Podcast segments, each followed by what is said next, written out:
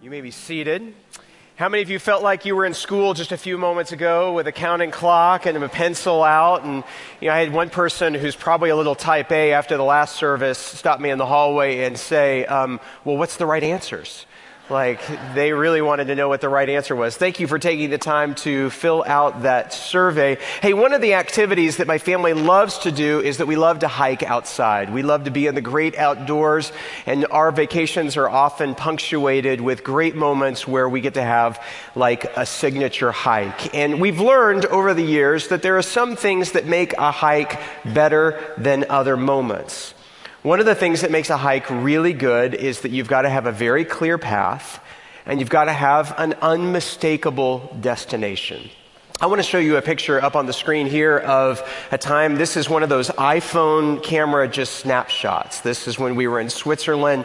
And look at this very clear path, and you have an unmistakable and even an inspiring destination in order to hike towards it. And sometimes in your life, you're going to be on that journey, you're going to be on that hike, and you're working your way towards that destination, and it's really clear, and it's wonderful, and it's a blue, clear sky, and it's fantastic. But there are other places where you hike where it looks more like this, where you've got kind of a boulder field in front of you, and in light of this, you're not quite sure what your destination is supposed to be as you make your way across it. You don't have a exact footprint for where you're supposed to put your next step. So sometimes in life we're able to march on a really clear path and have that beautiful vista of where God is taking us, but there's a lot of other times in our lives where we're hiking and when we hike, we don't know exactly where we're going and we're not sure where even our next step will come from. Well, out in the wilderness, they have a method by which to try to help you with moments like this. And the technical term for this is that they're called cairns. Cairns is an ancient 15th uh, century kind of uh, Scottish term, but this practice goes back for a long, long time. And what happens is when you come to a boulder field, or maybe you come to a granite patch that's so large that the path disappears, is that someone who's gone before you will stack stones in an unnatural way that you know that's the way forward. And you might not be able to see the next cairn until you get to that first cairn. But by the time you get to that first cairn, you'll be able to identify that next cairn. And these are far more effective than a compass and a map because if you're anything like me, a compass and a map, they're good tools, but I can still get lost with those. Heck, I can even get lost in the streets of Atlanta with GPS and the voice of Siri telling me what to do. And yet, when you have these cairns, when you have these great little markers that tell you you might not be able to see the path, you might not be able to visualize the destination, but if you keep following these cairns, I promise you, you're going to get to where you're supposed to be. I don't know if you're aware of it, but the Bible is filled with both literal and metaphysical, or metaphorical rather, probably metaphysical too, but metaphorical cairns that it goes all the way back to the time of Jacob when Jacob sleeps one night. He has that dream of angels ascending and descending. He wakes up. He takes the rock that he used as a pillow and he wakes up with the realization, surely the Lord was in this place and I didn't even know it. And so he takes that rock and he stacks other rocks on top of that because he does not want to forget this. He knows he's going to move ahead. He knows people are going to follow and he wants to make sure that he's able to get back to this destination. So he builds up a rock cairn. He pours oil over it. He prays. He worships there. And we learn the promise in the Bible, even at that far in the scriptures, that God is with us. You fast forward several chapters to the time of Joshua and the 12 tribes of Israel that are about to enter into the promised land. And this is kind of a line in the sand moment, a crossing of the river. And so in that moment, Joshua gets the 12 tribes to pull their representatives together and they stack the rocks up and they make a cairn and they worship and they bless in that moment. And they know that God in that moment is not just with them as they learned in Joshua, but that God is uniting them together.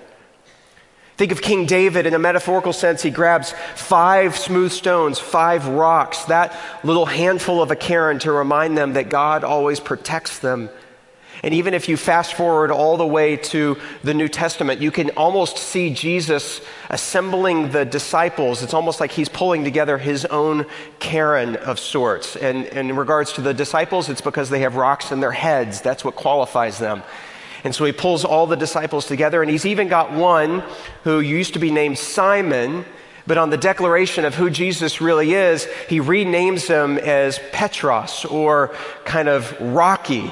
That's Peter's nickname in the New Testament. And it's on this rock that Jesus is going to build and found his church. And we find out that God's not only with us and that God protects us and that God unites us, but also that God is calling us and will work through us. You can almost see the Bible as a place of going from one cairn to another to be able to make your way to the glorious promise that we are about to experience today. Now, you might be thinking at this point in the message, you're like, um, Rich has gotten a little confused. This is called Palm Sunday, not Rock Sunday.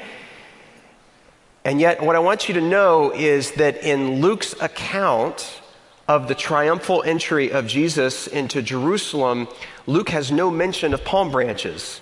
We believe that they're there. We know the other accounts that tell us that and emphasize the waving of the palm branches, but Luke has another facet of the diamond of what magnificently happened on that day that he wants to make sure that we don't miss and it has to do with rocks or stones. Today, I want you to turn with me in your Bibles to Luke chapter 19. And while you're turning there, what we're going to discover today is we're going to understand one of the phrases of Jesus that you might have heard over and over again.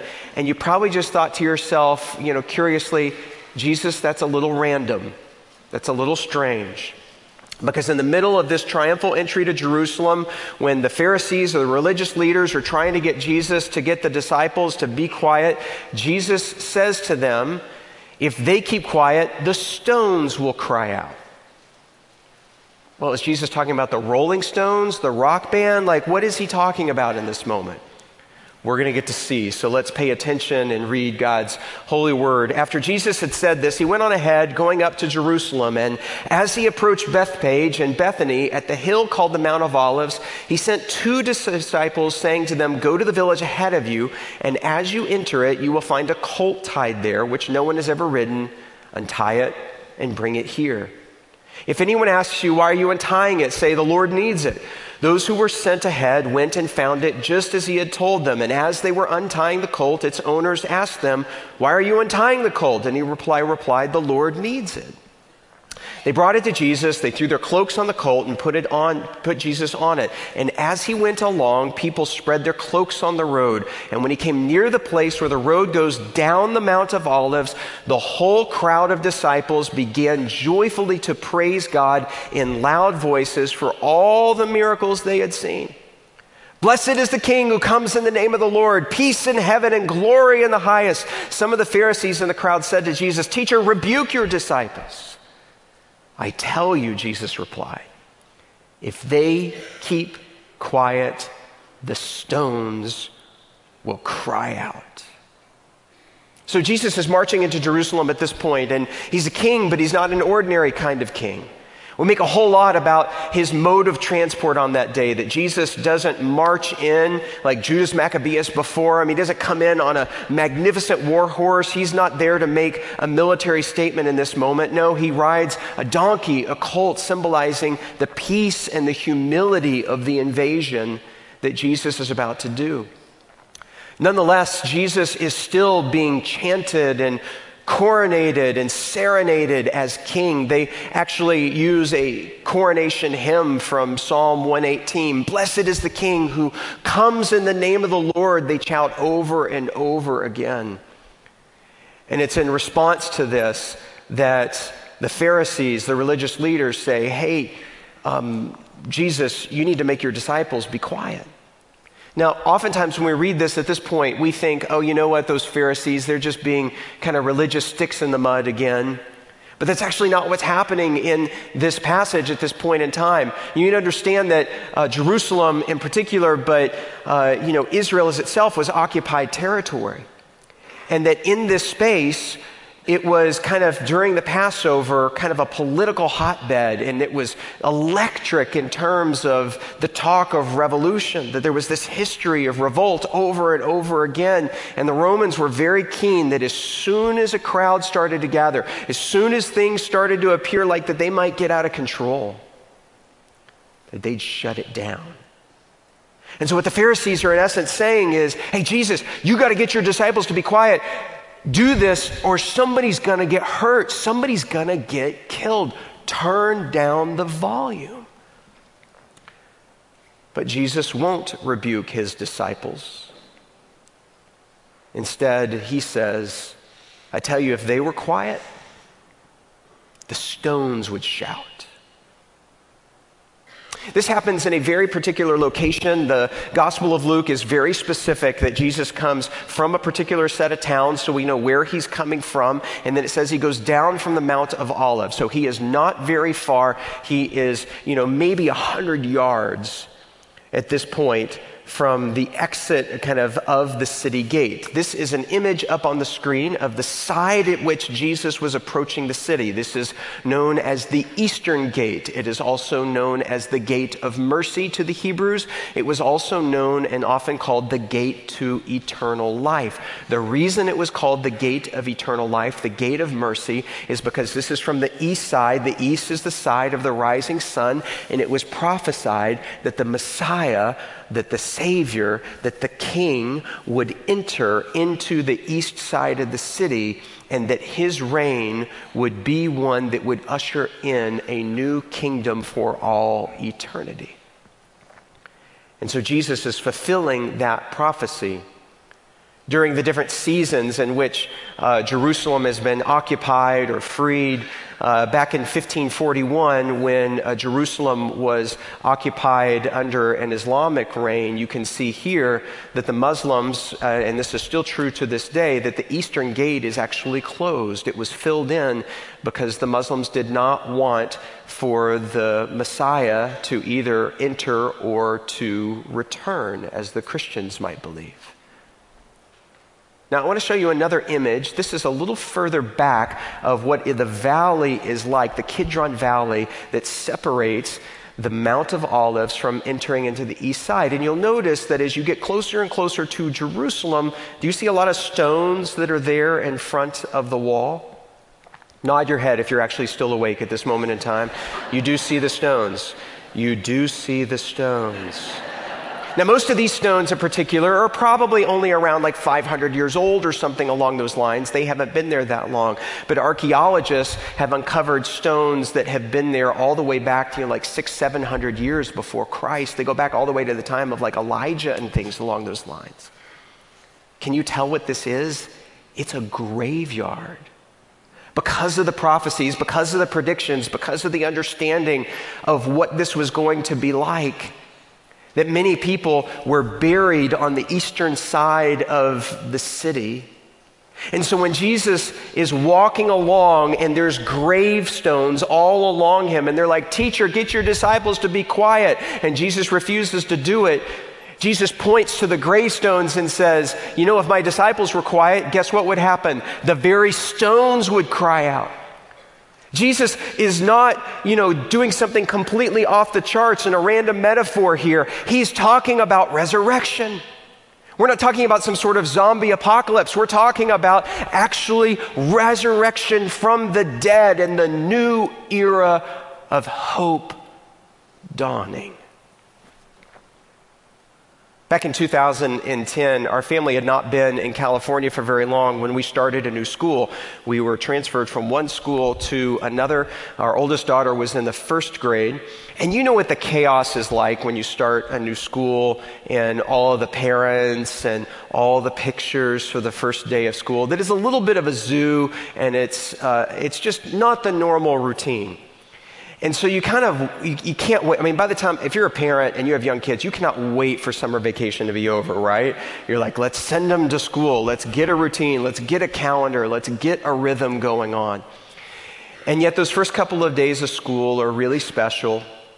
and they usually takes longer to drop your kids off because dads drop their kids off and we don't know how to drop our kids off and we're going the wrong way in the carpool line and that kind of stuff just hypothetical other people's parents are like that but not us and so school started in 2010 on a Tuesday, and we had Wednesday, and we had Thursday. And by the time Friday came along, it was my day to drive.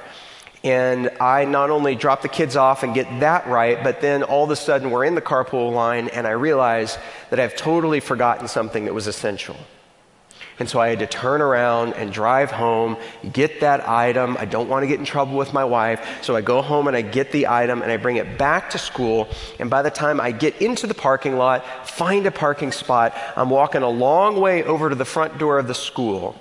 And while I'm walking to the front door of the school, there is, there's this kind of flagpole that's elevated, and there are these two people that are just kind of peering over the wall into the playground where the kids are still playing at this point and they're kind of like, oh, look there's our boy. And, you know, you can see them. And I'm walking by them and I'm like, seriously, guys, this is Friday. You need to get a life. That's what I'm thinking to myself. I didn't say it out loud, but in my mind, um, you know, I'm like, okay, look, I can understand on Tuesday, you want to pull out the camera, this is special, this is the beginning of school. We're four days later, people. Like, you need to go to work now. Get a grip, get back to it, your kid's going to learn, okay? So privately, I just judge them, and nobody has to know about that. And I keep walking by. I go into the school, turn in whatever I'm supposed to turn in, come back out. They're still there, but at this point, they make their way down, and, and they're making a beeline towards me. They're coming over to me. And so they, they come over to me, they introduce themselves. They're like, Hi, we're members of your church. And I'm like, Oh. Like it was one thing when I was just judging random pagans, but now that they're, I mean, they're a part of my church, now I feel bad. And they're like, we're a part of your church. We're Rich and Andrea Dunn, and we've so enjoyed having you here. Oh, thank you. I'm feeling, I'm feeling this big, right, at this point. And then they start to tell me their story. That the reason that they're standing there and staring into the playground is that their boy, Julian, who's in the first grade, is that a couple of years before that, he was diagnosed with brain cancer. And they weren't sure that he was going to ever go to school again.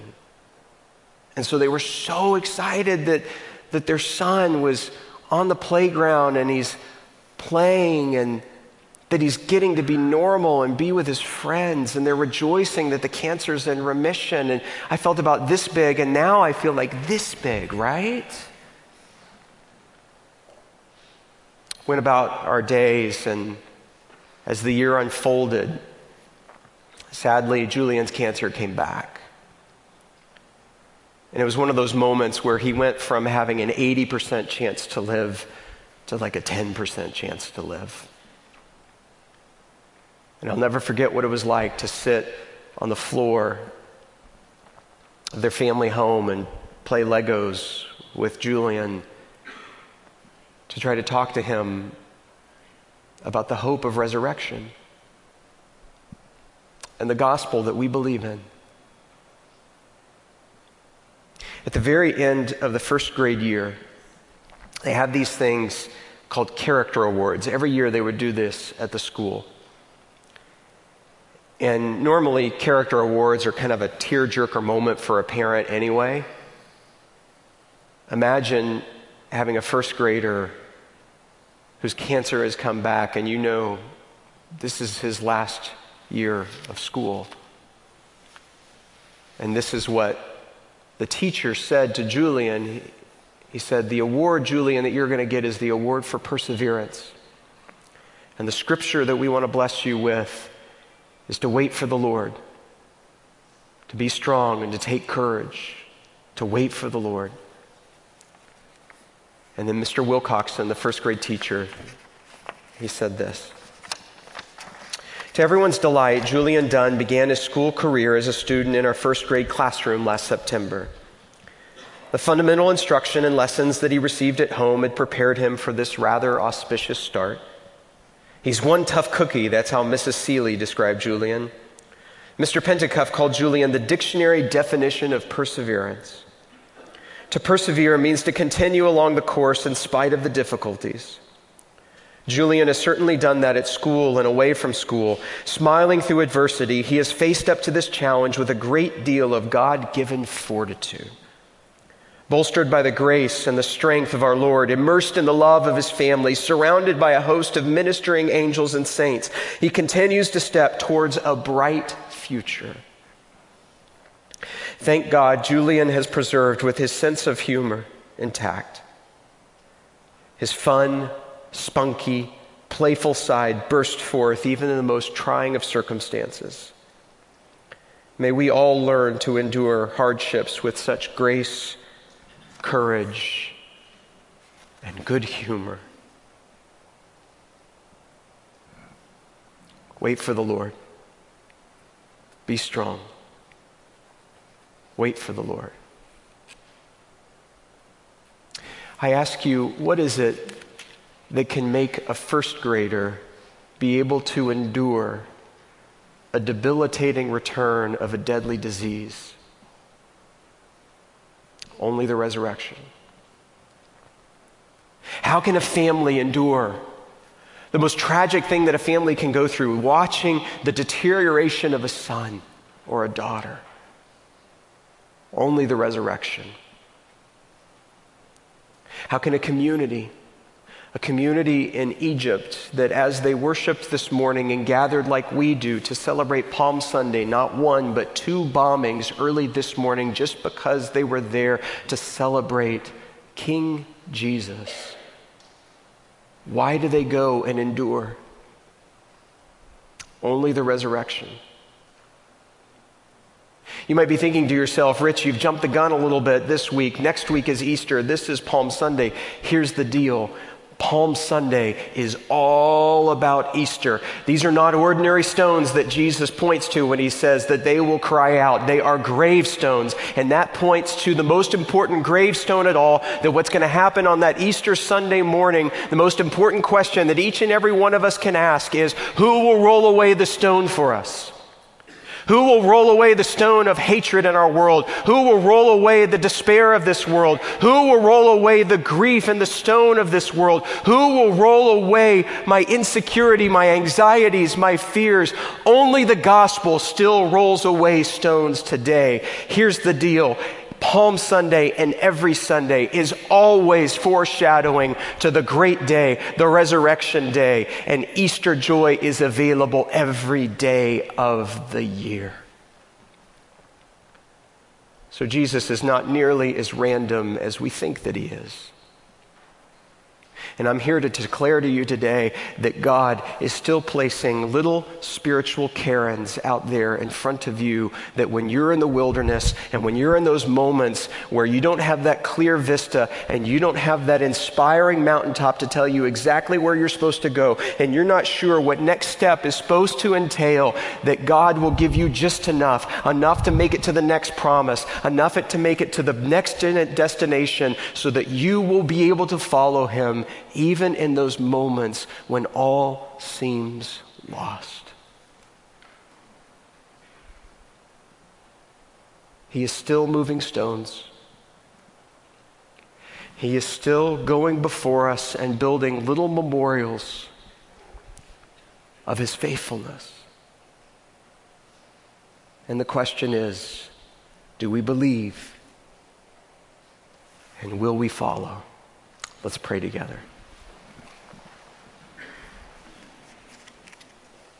Our gracious and loving Father, we thank you so much that you have marked the way for us and that you have gone before us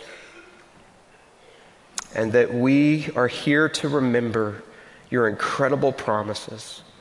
Lord, I pray for anybody here who is marching through life right now and they feel like it's a boulder field or it's a desolate granite countertop of not knowing where to go.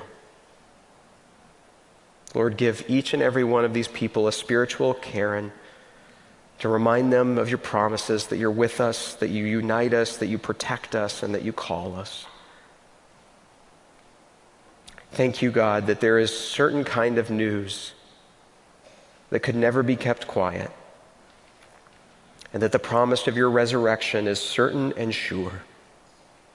And so give us that same hope of a little child that in life and in death we belong to you and that you will roll away the stone for even us.